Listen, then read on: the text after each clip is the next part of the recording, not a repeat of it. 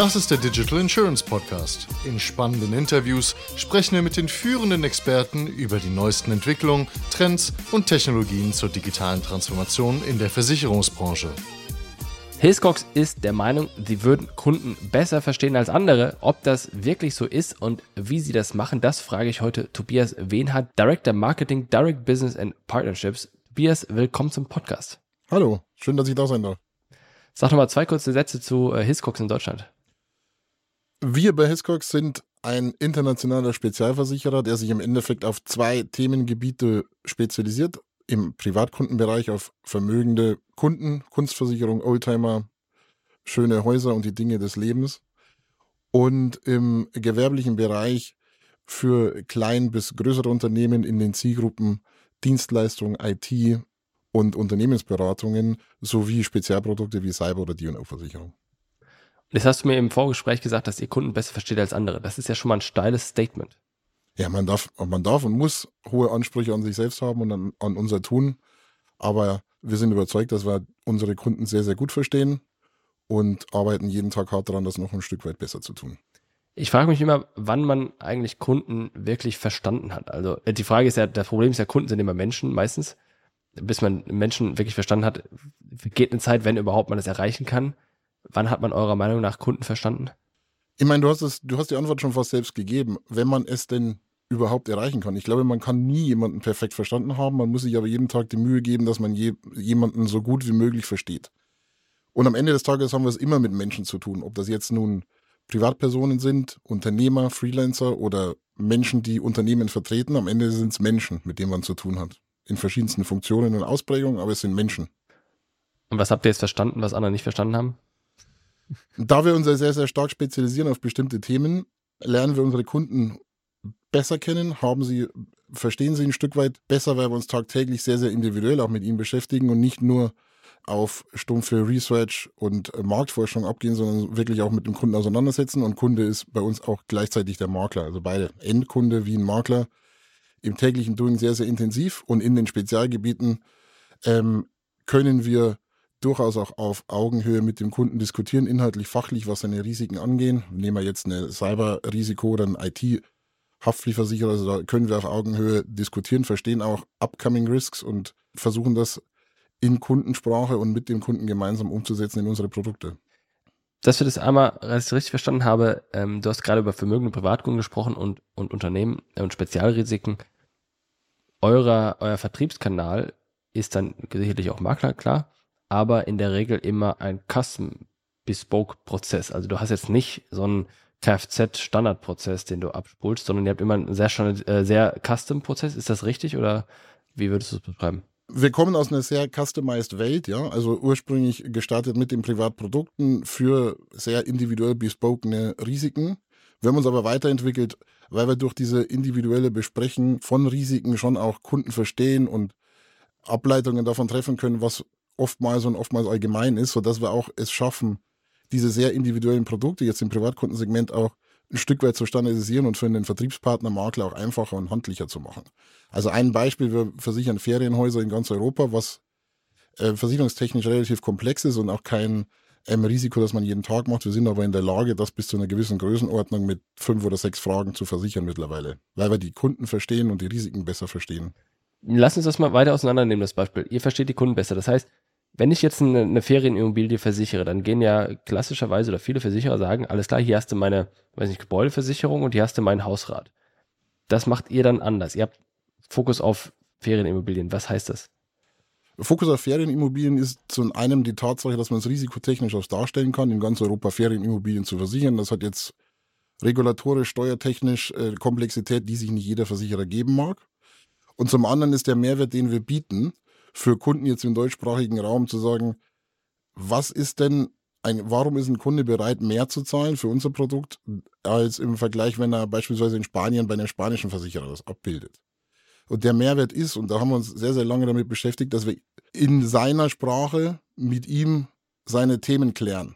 Also sowohl seinen Vertrag, aber auch im Schaden sprechen wir seine Sprache und er muss sich nicht darum kümmern, in Spanien beispielsweise dann einen Handwerker zu finden, mit dem er auf Spanisch verhandelt, damit er vielleicht irgendwann uns eine Rechnung geben kann und es einreichen kann. Das ist der große Unterschied, warum wir Mehrwert bieten im Vergleich zu jetzt einem Versicherer im Ausland, wo er sicherlich das Produkt billiger haben könnte. Aber der Service und der Gedanke, der dahinter steht, den Kunden es einfach zu machen und auch ihm wohlfühlen zu lassen, wenn er, wenn er ein Problem hat, das ist, das ist der Unterschied aus meiner Sicht. Aber trotzdem, okay, aber ich denke da gerade drüber nach. Ihr habt trotzdem quasi das Gebäudeversicherung plus Hausrat habt ihr dann da in einem Paket drin. Ja. Und mit dem Vorteil, dass es halt international funktioniert, in deutscher Sprache für jemanden, der hier Deutsch spricht. Genau, aber auch im Schaden. Das, das ist der entscheidende Unterschied. Ja, aber auch im Schaden lassen wir ihn nicht stehen, im Regen. Auch in der, auch, okay, auch wenn der Schaden stattgefunden hat, sorgt ihr dafür, dass es dann nicht zwangsläufig repariert wird, aber ihr habt Leute vor Ort, die äh, bei der, bei der Reparatur helfen können? Wir haben Leute, wir haben Leute vor Ort, Spezialisten. Wir kümmern uns, dass die richtigen Handwerker kommen und er spricht äh, bei uns immer mit persönlichen Ansprechpartnern in, in unserem Schadenabteilung, die auch in Deutschland sitzen. Und wie seid ihr auf, darauf gekommen? Du führst es ja ins Land, dieses Beispiel, weil du sagst, wir verstehen Kunden besser. Wie seid ihr da dahin gekommen, dass ihr das besser versteht und warum versteht das nicht ein anderer auch? Ja, zunächst mal ist ein, ein Business Need und man sucht sich ja immer seine Nischen, muss man ja eine Nische finden, die, die keiner wirklich besetzt, um dann in der Spezialität auch stark werden zu können. Ferienhäuser sind jetzt kein super beliebtes Thema bei vielen Versicherern, weil viele Versicherer nicht gerne. Wegen der Auslandskomplexität. Ne, in, in beiden Dingen. Sie sind nicht ständig bewohnt, was viele zumindest früher nicht gerne machen wollten. Und die Auslandskomplexität ist da wegen Steuerabführung und so weiter und so weiter. Und das ist ein Thema, wo sich nicht viele mit wohlfühlen, wo man in eine Nische gehen kann und dem Kunden wirklich einen Mehrwert bietet. Indem man in seinem Land ein Produkt anbietet, wo er relativ easy, auch wenn er fünf Häuser hat, die mit abdecken kann. Okay. Jetzt aber dann nochmal, wie macht ihr das? Wie versteht ihr das? Ich will noch ein bisschen Fleisch an diesem Claim dran, dass wir Kunden besser verstehen. Wie macht ihr das? Redet ihr mit denen direkt? Ihr verkauft auch über Makler. Verkauft ihr ausschließlich über Makler oder macht, wie ist euer Vertriebsprozess? Wir verkaufen überwiegend über Makler, haben aber auch ähm, zwei weitere Vertriebskanäle. Das eine ist ein Endkundenkanal, also ein direkter Online-Kanal. Und zum anderen ist es der Partnership-Kanal, wo wir versuchen, da wo der Kunde sich bewegt und beschäftigt, gerade an Versicherung denkt, an dem Zeitpunkt da zu sein für ihn. Also das heißt jetzt, konkretes Beispiel, wir sind letzte Woche mit einer mit Mojo live gegangen. Mojo ist ein, ein Startup, ein Introtech aus Berlin, die sich der Freelancer-Community verschrieben haben und dort viele, viele Services anbieten, unter anderem eben auch ein Versicherungsprodukt, wo wir gemeinsam partnern. Also da, wo ein Kunde an Versicherung denkt, wollen wir im Endeffekt da sein. No matter which channel. Das bedeutet aber, wenn ihr, wenn ihr über Makler geht und im Zweifel auch über Partner, dass ihr nicht direkt am Kunden dran seid. Ihr habt ja immer noch einen dazwischen. Das kann es auch bedeuten, dass wir nicht direkt am Kunden dran sind. Das bedeutet aber nicht, dass wir uns nicht mit Kunden unterhalten können. Also gerade jetzt in, in größeren Gespräch ist der Mehrwert von uns schon auch, also ich nenne mal wieder ein Beispiel, dann wird es einfacher. Bei einem größeren Cyberrisiko, wenn man gemeinsam mit dem Makler zum Kunden geht und mit ihm auch sein Risiko bespricht, dann hat man schon die Chance, Risiken zu verstehen und auch darauf zu reagieren. Da, da sind wir jetzt im Gewerbeumfeld. Ja. Aber im Privaten aber genauso. Okay, weil, weil das, das ist ja ein, ein Thema. Es ist ja oft ein Thema, dass Versicherer oder Gott, andersrum, Makler, also Versicherer wollen gerne mit den Kunden reden, die kommen aber leider über den Makler. Der Makler sagt, hört mir auf, an meinen Kunden rumzufummeln es sind meine Kunden und, und ihr habt da nichts dran verloren. Wenn die euch anrufen, könnt ihr den Supportfall bearbeiten, aber hört auf, da irgendwie äh, noch irgendwie Cross-Selling oder so ein Kram zu machen. Das ist bei uns ein Stück. Das Problem habt ihr nicht dann, oder wie? Das ist bei uns ein Stück weit anders, weil wir eben in der Spezialität und in der Nische sind, die oftmals für den Makler auch nicht tägliches Brot sind und teilweise auch sehr, sehr innovativ dabei sind, wenn wir jetzt an Cyberversicherung denken, wo wir zunächst mal die ersten am Markt waren, die versucht haben, ein Produkt bei Kunden zu platzieren. Das ist das eine, warum man uns auch gerne als Experten dabei haben möchte, auch beim Kunden vor Ort. Und zum anderen ist, dass wir in der Aufstellung so sind, dass wir keine reinen Vertriebsmitarbeiter auch im, im B2B-Channel haben, sondern diese äh, Vertriebsmitarbeiter immer auch Underwriting, also das Risiko beurteilen und Entscheidungen vor Ort treffen können. Also hat ein Makler den riesen Vorteil, dass man im Zweifel gemeinsam vor Ort geht und dann mit dem Kunden auch alles klar machen kann. Und das ist ein großer Vorteil. Und da ziehen wir natürlich auch viel Wissen raus und viel Dynamik aus dem Business, was man dann wiederum Stück für Stück weit in Produkte und auch in Produkte für kleinere Zielgruppen, wo man vielleicht nicht mehr persönlich aufschlägt, übersetzen kann. Das finde ich einen relevanten Punkt, weil das ist eine Sache, das haben, glaube ich, nicht viele. Hat, natürlich, sicherlich gibt es auch andere, die das haben, aber das haben nicht alle. Das müssen wir ein bisschen auseinandernehmen. Wenn du Kunden verstehen willst, dann musst du das schaffen, indem du in der Regel mit den Leuten redest, ob du es jetzt online machst oder offline, das ist das Gleiche. Die Schwierigkeit üblicherweise ist, dass du die Makler als Barriere dazwischen hast. Und jetzt seid ihr aber in der Situation, und korrigiere mich, wenn ich es falsch verstanden aber dass eure Produkte so speziell sind, weil sie zum Beispiel Kunst wahrscheinlich absichern, oder? Zum Beispiel auch, ja. Und das ist wahrscheinlich auch kein Alltag für einen Makler, oder ist das ein, oder ist das, ich weiß nicht, wie gibt es auf Kunstversicherung spezialisierte Makler? Es gibt Wahrscheinlich. auf alle spezialisierte Makler, wie es auch auf Eben. kunstspezialisierte Makler gibt. Das ist aber nicht das Hauptgeschäft. Da gibt es vielleicht vier, fünf, sechs in Deutschland. Ja. Aber wir arbeiten über unsere Pools, Hubs oder direkt mit wahrscheinlich 25.000 Maklern und von den restlichen 24.996 hat jemand unsere Zielgruppenprodukte oder unsere Privatkundenprodukte vielleicht zwei, drei, viermal im Jahr in der Hand. Und dann können wir punkten, der Makler ist ja für uns auch ein Kunde, indem wir ihm Spezialprodukte möglichst einfach machen. Ob, ob das jetzt in einem größeren Segment sind, aber auch, und da war aber auch deutlich Vorreiter in, im kleineren Segment, wo wir es geschafft haben, jetzt eine DO-Versicherung oder eine Cyberversicherung oder auch eine Vermögensschadenhaftpflichtversicherung so einfach zu machen, dass er vier, fünf, sechs Fragen nur beantworten muss, um ein wahnsinnig gutes Produkt zu bekommen. Das ist ja auch, ein Makler ist ja auch ein Kunde von uns. Und, und Ja, genau. Simplification ist ja auch eins, was ein Makler schätzt, vor allem wenn es Produkte sind, wo er, was nicht sein Home-Turf ist. Damit kann ich ja auch, also auch wenn ich es ihm einfach und angenehm und einen digitalen Prozess von mir aus auch noch schaffe, dann kann ich es dem Makler möglichst einfach und bequem machen und ihm auch da zu ermutigen, mit seinem Kunden über so ein Produkt zu sprechen, weil er, weil es einfach ist und er nicht keine Stolpersteine hat, wo er selbst vielleicht inhaltlich nicht mehr so tief drin ist. Aber jetzt sagst du zwei Sachen. Einerseits sagst du, ihr macht es so einfach, dass der Makler sechs Fragen beantworten kann und fertig ist. Andererseits sagst du, das sind Spezialprodukte, die der Makler nicht oft benutzt und deswegen werdet ihr gern hinzugezogen. Das sind zwei verschiedene Sachen. Oder habe ich das falsch verstanden? Hm, am Ende des Tages ist es eine verschiedene Sache. Bei Großkunden und bei sehr, sehr individuellen Risiken sind wir sehr gerne mit dabei. Wenn wir jetzt darüber sprechen und ein Freelancer hat genau den gleichen Need, der braucht auch eine Berufshaftpflichtversicherung, hat aber ein klar umrissenes Thema, warum er das braucht. Und das kann man ihm auch sehr, sehr einfach erklären. Und ein Makler kann es sehr, sehr einfach abschließen, indem er die vier, fünf relevanten Fragen beantwortet. Da muss man jetzt nicht zwingend vor Ort sein, was ökonomisch wahrscheinlich auch wenig Sinn ergibt und der Kunde dann jetzt, wenn er ein Freelancer ist, wahrscheinlich auch kein riesen Interesse daran hat. Dass wir uns da drei Stunden Ja. hinsetzen und sein Risiko besprechen, was relativ klar umreißbar ist. Ihr habt also dann die Situation, dass ihr Spezialfälle habt, die ihr versichert und da macht es Sinn für den Makler, euch dazu zu nehmen, weil da, weil das jemand ist, der wahrscheinlich ein großes Portfolio an Risiken vermittelt. Und wenn er jetzt einen, Kunden hat, der im Grunde Kunst versichern möchte, der das aber jetzt nicht jeden Tag macht, dann holt ihr euch dazu. So, so habt ihr den direkten Zugang zum Kunden und seid direkt in der Interaktion drin mit Leuten, die sowohl den Vertrieb, aber als auch das Under- Underwriting verstehen. Das ist, habe ich verstanden, das ist eine wertvolle Sache, weil du einen direkten, mehr oder weniger direkten Weg vom Kunden zu, zu euch als Produktgeber hast. Jetzt hast du die zweite Situation gerade genannt. Da hast du ein standardisiertes Produkt, da hast du ein, ein Freelancer-Case, da willst du sechs Fragen stellen, die beantwortet bekommen und dann ist das Ding durch. Da habt ihr diesen direkten Zugang jetzt nicht mehr oder wo nehmt ihr da das Wissen her? Also wir übersetzen viel Wissen vom Großen ins Kleine. Und wir machen natürlich jetzt in der Zielgruppe, wenn wir uns Freelancer angucken, dann sehr, sehr viel Marktforschung, sehr, sehr viel Fokusgruppeninterviews und mit der Zielgruppe setzen wir uns schon auseinander. Wir nehmen auch sehr, sehr viel Wissen aus dem Verhalten aus unserem Online-Kanal, versuchen das auch dem Makler dann wiederum einfacher zu machen. Also welche Kunden hatten, äh, welche Fragen hat ein Kunde im Online-Kanal? Wo sind da Stolpersteine? Über welche Themen stolpert er? Das, das kann man ja online sehr, sehr schön nachvollziehen und auch messen und stolpert vielleicht ein Makler mit seinem Kunden auch drüber und wie kann ich ihm das wiederum vereinfachen? Also das ist kein, was man immer denken möchte, so ein Nebeneinander oder Competition der Vertriebskanäle. Nein, der eine kann dem anderen sehr wohl helfen im Produkt, in der Customer Experience und bei allem. Und wie gesagt, uns ist nicht wichtig, woher der Kunde kommt. Uns ist wichtig, dass wir den Kunden da holen, wo er eben ist. Und wenn er lieber zu einem Makler geht, dann darf er sehr gerne natürlich zu einem Makler gehen. Und wir sind genauso nett zu ihm, wie wenn er online und direkt kommt. Haben eure Makler nichts dagegen, dass ihr den gleichen Kram online verkauft?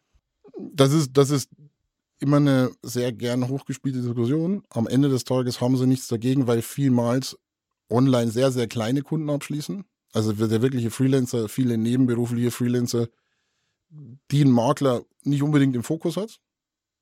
Wenn die Kunden größer werden und wir sie online uns nicht mehr wohlfühlen, die online zu bedienen, weil sie eben eine Individualität haben, dann geben wir sie gerne auch ins Maklernetzwerk.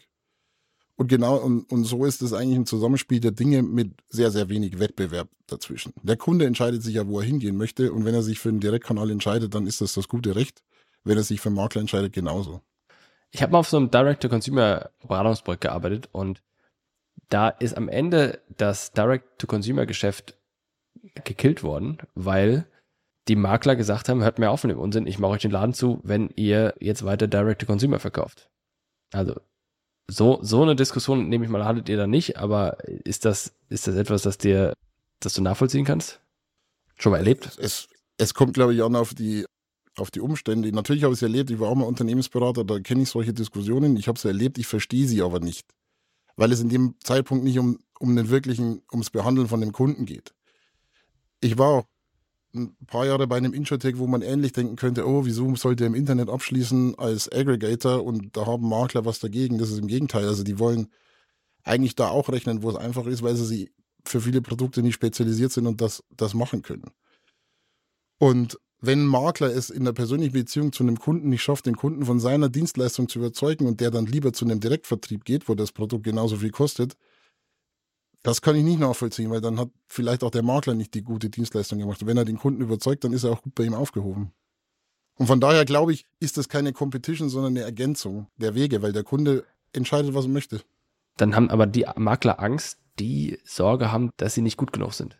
Die schon wissen, dass sie es eigentlich nicht im Wettbewerb bestehen können.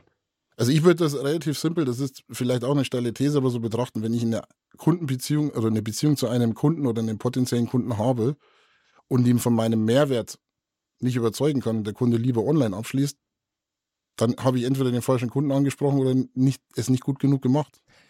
Äh, da bin ich bei dir, aber da, da, was du da implizierst, ist, ist das Selbstverständnis, dass ich meine eigenen, meinen Erfolg in meiner eigenen Hand habe und dass äh, ich im Zweifel an mir arbeiten muss, wenn es nicht funktioniert. Und das, es gibt aber auch Leute, die das sagen, oh, ich habe Angst, dass der weggeht, weil ich bin unsicher und das ist Gott gegeben, dass der Kunde da ist. Das ist, also du hast halt das Thema, du hast Makler, die, oder gibt Menschen, die einfach unsicherer sind. Das ist halt schwierig für die. Ich weiß es nicht. Wir helfen ja dem Makler sehr, sehr wohl, auch unsere Produkte zu verstehen, naja. das zu verstehen und auch begreifen zu können, was es unsere Leistung ist. Und wir geben ja auch einem Direktkunden keinen oder einem dem Direktkanal keinen Vorteil, dass wir es ihm günstiger oder sonstige Vorteile geben wie einem Makler. Also es sind gleiche Verhältnisse. Und dann kommt es ja. dann kommt's auf die Präferenz vom Kunden an. Und mein Punkt ist nur, der Kunde entscheidet am Ende des Tages, ob ihn der Makler überzeugt oder nicht. Weil wenn der Makler den Kunden überzeugt, dann ist das sein gutes Recht, dass er beim Makler bleibt und wir freuen uns genauso, wie wenn er online kommt. Bin ich bei dir. Das ist also das, der zweite Punkt. Der erste Punkt, über den wir gesprochen haben, ist, wie kann man die besser verstehen?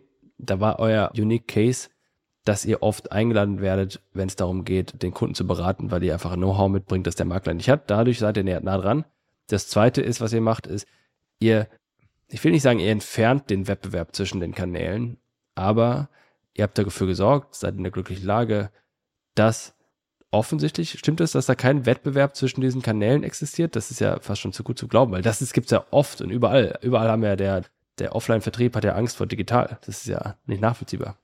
Nein, ich glaube, das ändert sich auch ein Stück weit. Ich glaube auch, dass ein Makler den Anspruch hat, digital zu arbeiten. Und auch in dem Segment, wo man wirklich in beiden Kanälen das gleiche Produkt vertreiben möchte, die Marge für den Makler auch nicht wirklich groß ist und er auch sehr, sehr schnell und zügig arbeiten muss. Von daher ergänzt sich das aus meiner Sicht, glaube ich wirklich, oder ich bin überzeugt, dass es sich ergänzt. Und was noch der viel größere Mehrwert ist, dass man Rückschlüsse aus beiden Kanälen auf seine Kunden zieht und dass man dem Kunden am Ende des Tages das beste Angebot machen kann. Natürlich gibt es einen Einzelfall, wo ein Makler aus Versehen im Online-Kanal rechnet und dann feststellt, dass der Kunde online abgeschlossen hat. Aber auch da werden wir Lösungen oder finden wir Lösungen, indem der, der Makler dann den Kunden in den Maklerkanal kriegt. Aber es gibt sehr, sehr wenig Konkurrenzsituationen, weil das, ja, es gibt es wenig. Das ist an einer Hand pro Jahr abzuzählen, wo wir wirklich irgendwie in ja. konfliktäre Lagen kommen.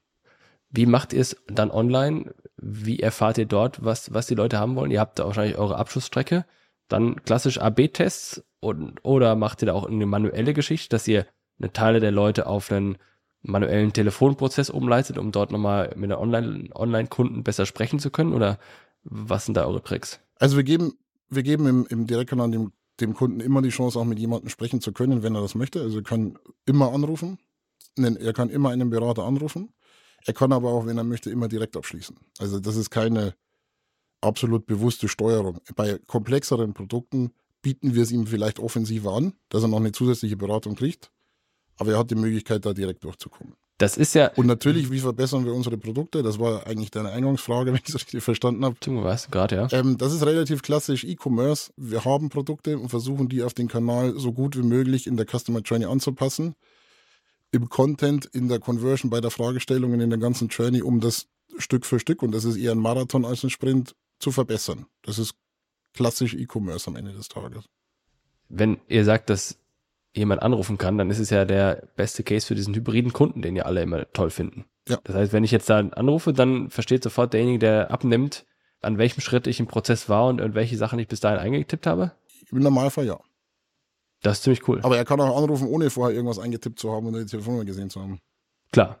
Aber ich bin dann, ich kann quasi mit jemandem sprechen, der jetzt nicht vielleicht nicht direkt sieht, was ich auf dem Bildschirm habe, aber ziemlich genau weiß, an welcher Stelle ich bin. Der versteht ziemlich genau, an welcher Stelle er ist, weil die Produkte relativ einfach sind. Die Journeys kann jeder Berater sehr, sehr gut. Und wenn der Kunde sagt, oh, ich habe da eine Frage, das verstehe ich nicht so ganz, dann weiß er sehr, sehr genau, wo er ist und kann ihm helfen. Ja. Und daran lernt er dann wahrscheinlich. Daran lernen wir. Also man lernt rein online, also bei welchen, wo habe ich Bound Trades, wo versteht jemand vielleicht etwas nicht. Warum klickt er dann nicht auf das nächste? Hat er das nicht verstanden? Ist es uninteressant? Ist das Produkt vielleicht nicht gut genug? welche Kombination von Produkten ist die beste, also wo hat er den besten Need? Wir fragen auch eingangs den Kunden, was machst du, was tust du denn? Es fünf, sechs Fragen, um einordnen zu können, was er macht und dann auch eine ähm, relativ konkrete Empfehlung geben zu können, um den auch nicht im Regen stehen zu lassen. Man muss ja im, im Online-Kanal auch die Kundentypen, die sind, sind ja nicht alle gleich betrachten. Also manche wissen ja sehr genau, was sie suchen, weil sie vielleicht auch einen speziellen Need haben. Wenn jemand wenn ein Auftraggeber von einem Freelancer sagt, du kriegst bei mir nur einen Auftrag, wenn du eine Versicherung hast, dann hat er einen anderen Need und einen schnelleren Zugang als jemand, der sagt, oh, ich möchte gründen und möchte mir jetzt überlegen, welche Versicherung ich brauche. Und auch da gibt es unterschiedlichste Kundentypen und da gehen wir mal unterschiedlichste Wege, da relativ schnell reinzugehen oder drei, vier, fünf Fragen zu beantworten, ihm dann eine, eine Richtung zu geben, was für ihn eigentlich die beste Kombination von Produkten sind. Das ist ja nie immer nur eines. Siehst du das Potenzial, dass Online-Produkte günstiger sind? Das Potenzial. Ich glaube, ich glaube. Ja, okay, oder sind sie es oder warum sind sie es nicht? Weil du hast ja auch, du hast ja auch Akquisekosten, die du vorher fix bezahlen musst, anders als beim Makler. Ich glaube, dass, dass per se nicht der Online-Kanal einen Kostenvorteil haben muss zu einem Maklerkanal. Also ich glaube nicht, dass per se der Kostenvorteil größer ist. Das hat aber gar nicht so, so unbedingt nur mit Akquisitionskosten zu tun, sondern mit den Prozessen hinterher.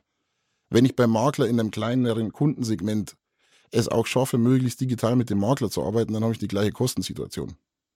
Und dann gibt es auch keinen Grund, warum es online günstiger sein muss als offline. Also rein auch aus einer Kostensicht. Ja, vor allem Cashflow ist ja eine ne Frage, weil wenn du einen Klick bei Google. Cashflow der reinen Lehre nach ist natürlich in dem Maklerkanal einfacher, weil ich verteilt über alle Jahre Klar. Kosten habe und im, im, im Online-Kanal am Anfang. Aber am Ende des Tages muss, ja. ist, ist es so, dass der, dass der Kundenwert entsprechen muss und das da ist der Unterschied nicht so phänomenal groß. Stand heute zumindest. Das, das läuft bei unter Direct Business, ne? weil das in deinem Titel auch Direct Business drin. Ja. Ne? Da kommt, da ja. reden wir über Direct, Direct Business. Ganz genau. Wenn wir in zwölf Monaten nochmal sprechen, kann man, gibt es überhaupt Innovationen, in denen natürlich kann man Kunden immer, immer besser verstehen, haben wir am Anfang so gesagt. Aber am Ende des Tages ist doch Kunden verstehen Handwerkszeug. Denn die Frage, die ich jetzt gehabt hätte, was wirst du in zwölf Monaten Kunden besser verstanden haben? Natürlich wirst du sie besser verstanden haben, aber du wirst keinen keinen Quantensprung gemacht haben, weil du wahrscheinlich einfach ganz normal weitergearbeitet hast und aufgrund der Arbeit festgestellt hast, was funktioniert, was nicht funktioniert. Da ist doch, das ist doch Handwerkszeug. Das ist doch eigentlich ziemlich einfach, wenn man es denn mal machen würde. Da stimme ich dir 100% zu. Wenn man es konzentriert und an allen Stellen, wo ich Kundeninteraktion habe, machen würde und es klare Prozesse dafür gibt, wäre es ziemlich einfach. Oder ist es einfach? Ganz sicher. Und wenn du fragst, wie sieht es in zwölf Monaten aus, dann sieht es hoffentlich Stück für Stück ein bisschen besser aus. Dann haben wir uns ein Stück weiterentwickelt und den Kunden auch besser verstanden, aber auch vielleicht verstanden, was sich beim Kunden ändert in der Bedürfnislage. Da kann ich dann nochmal ein konkretes Beispiel nennen. Das ist am schönsten erklärbar mit der Cyberversicherung, wo sich die Risikolage oder auch die Bedrohungslage für den Kunden alle ein, zwei Jahre ändert. Also Schäden, die man vor fünf Jahren gesehen hat, die sieht man heute nicht mehr. Selbst Schäden, die vor zwei Jahren klassisch waren, sind anders. Und da ist es ja wichtig, als Versicherer zu verstehen, wie sieht denn die Lage aus? Was sind denn die Themen, die ihn beschäftigen und wie kann man ihm denn helfen? Ja. Und das eine Beispiel, wo du sagst, oh, wart ihr innovativ? Und ich glaube, da ist man innovativ, auch wenn es eine Zeit braucht, um das am Markt zu platzieren, ist ein Thema, wo man sehr, wo mehr und mehr kleine Unternehmen, aber auch Freelancer, also wirklich kleine Unternehmen, eine Cyberversicherung abschließen. Und es natürlich zu einem, zu einer Situation kommen kann, wo sehr, sehr viele Kunden gleichzeitig betroffen sind. Also großer Virus oder, oder sonstige Ja. Bedrohungslagen. Und dann ist die große Frage oder die Erwartungshaltung von Kunden natürlich, dass ihm schnell geholfen wird, dass er schnell Geld hat. Jetzt ist diese Betriebsunterbrechungsversicherung als Beispiel in der, in der Cyberversicherung klassisch aufgebaut wie eine Sachbetriebsunterbrechung, dass man erst oh, eruiert, äh, was hast du wirklich für einen Schaden gehabt und ähm, wie können wir denn das genau identifizieren. Also es ist ein längerer Prozess. Der Kunde möchte aber in die Situation und vor allem kleinere Unternehmen schnell Geld haben. So war die Innovation, die wir letztes Jahr gebracht haben, zu sagen, okay, lieber Kunde, wenn eine Situation eintritt und du eine Betriebsunterbrechung hast und einen Schaden daraus, dann zahlen wir dir pauschal einen Tagessatz, der ungefähr dem entspricht, was du, was du dir vorstellst. Und wenn das am Ende nicht reicht, wenn sich zum Schluss herausstellt, das hat nicht gereicht, dann zahlen wir dir auch die normale Entschädigung von der Betriebsunterbrechung. Also die Innovation liegt darin, ihm schnell zu helfen, ihm Abhilfe zu schaffen in seiner, in seiner Situation, aber ihm auch im, im, im schlimmeren Fall nicht im Regen stehen zu lassen. Und das haben wir, sicher, das haben wir sicherlich jetzt über die Jahre gelernt, dass wenn äh, Lagen kommen, wo das Thema Massenschaden droht oder es Situationen gibt, wo man halt mal 200 Schäden an einem Tag hat, dann sollte man Lösungen haben, um auch den Kunden schnell eine Lösung bieten zu können. Um nicht zu sagen, okay, ja, lass mal drei, sechs, neun Monate rechnen, bis wir die Betriebsunterbrechung genau festgestellt haben und dann kriegst du Geld. So, und was dem aber zugrunde liegt und auch dem, was wir vorher gesagt haben, nämlich, dass es eigentlich ganz einfach ist zu verstehen, was Kunden wollen. Dem entgegen steht immer, dass die Leute zu viele Hypothesen haben. Die Leute verstehen nicht, wenn sie glauben, nur etwas zu wissen und es gar nicht wissen. Ich glaube, wenn man Produkte entwickelt, wenn man Innovation vorantreibt, ist das für mich ein weiteres Key Takeaway hier raus, was du gerade implizit gesagt hast, nämlich, dass du musst einen Prozess folgen, auch wenn du glaubst, es besser zu wissen. Das ist eigentlich die Paradoxie. Viele Leute glauben zu wissen, was der Markt draußen will, weil sie meinen, nahe genug dran zu sein.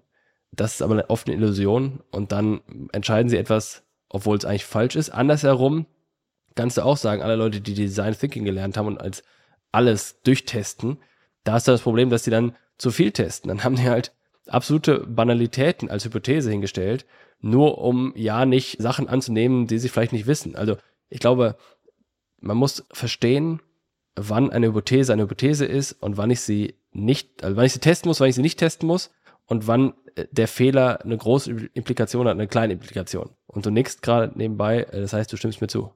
Ich stimme dir zu. Man muss, man muss so datenbasiert arbeiten und so analytisch und hypothesenbasiert wie möglich. Man muss sich aber an der richtigen Stelle da schon hinterfragen, war es das jetzt? Weil ansonsten gelangt man auch gerne in einen Einheitsstrudel und hat, hat etwas am Ende des Tages Banales, weil es die, die, die größtmöglichste Synergie aller Kundenmeinungen gibt. Ja. Und deswegen ist an der einen oder anderen Stelle dann wichtig, darüber sich auch wieder mit dem Wissen, dem analytischen sich darüber hinwegzusetzen und es trotzdem anders zu machen, um sich zu differenzieren. So viel wie möglich, so wenig wie nötig. Ja. Genau, so viel wie möglich, so wenig wie nötig. Das ist, weil du kannst jetzt nicht hingehen und sagen, oh, sollen wir Autos bauen? ist ja Quatsch. Ich meine, es ist ja klar, dass Versicherung das Thema ist. Insofern ist das eine Hypothese, die brauchen wir jetzt nicht hinterfragen. Ja. Und, und wenn's, wenn du jetzt innerhalb deiner Sparte bist, Sach, Leben oder äh, Kranken, dann ist die Wahrscheinlichkeit auch hoch, dass du da drin bleibst. Aber was du da drin jetzt konkret machst, da kann man ja wiederum dann Hypothesen aufbauen. Ja. Und zuhören. Also auch Kunden zuhören. Es ist ja auch qualitatives Feedback, das zählt.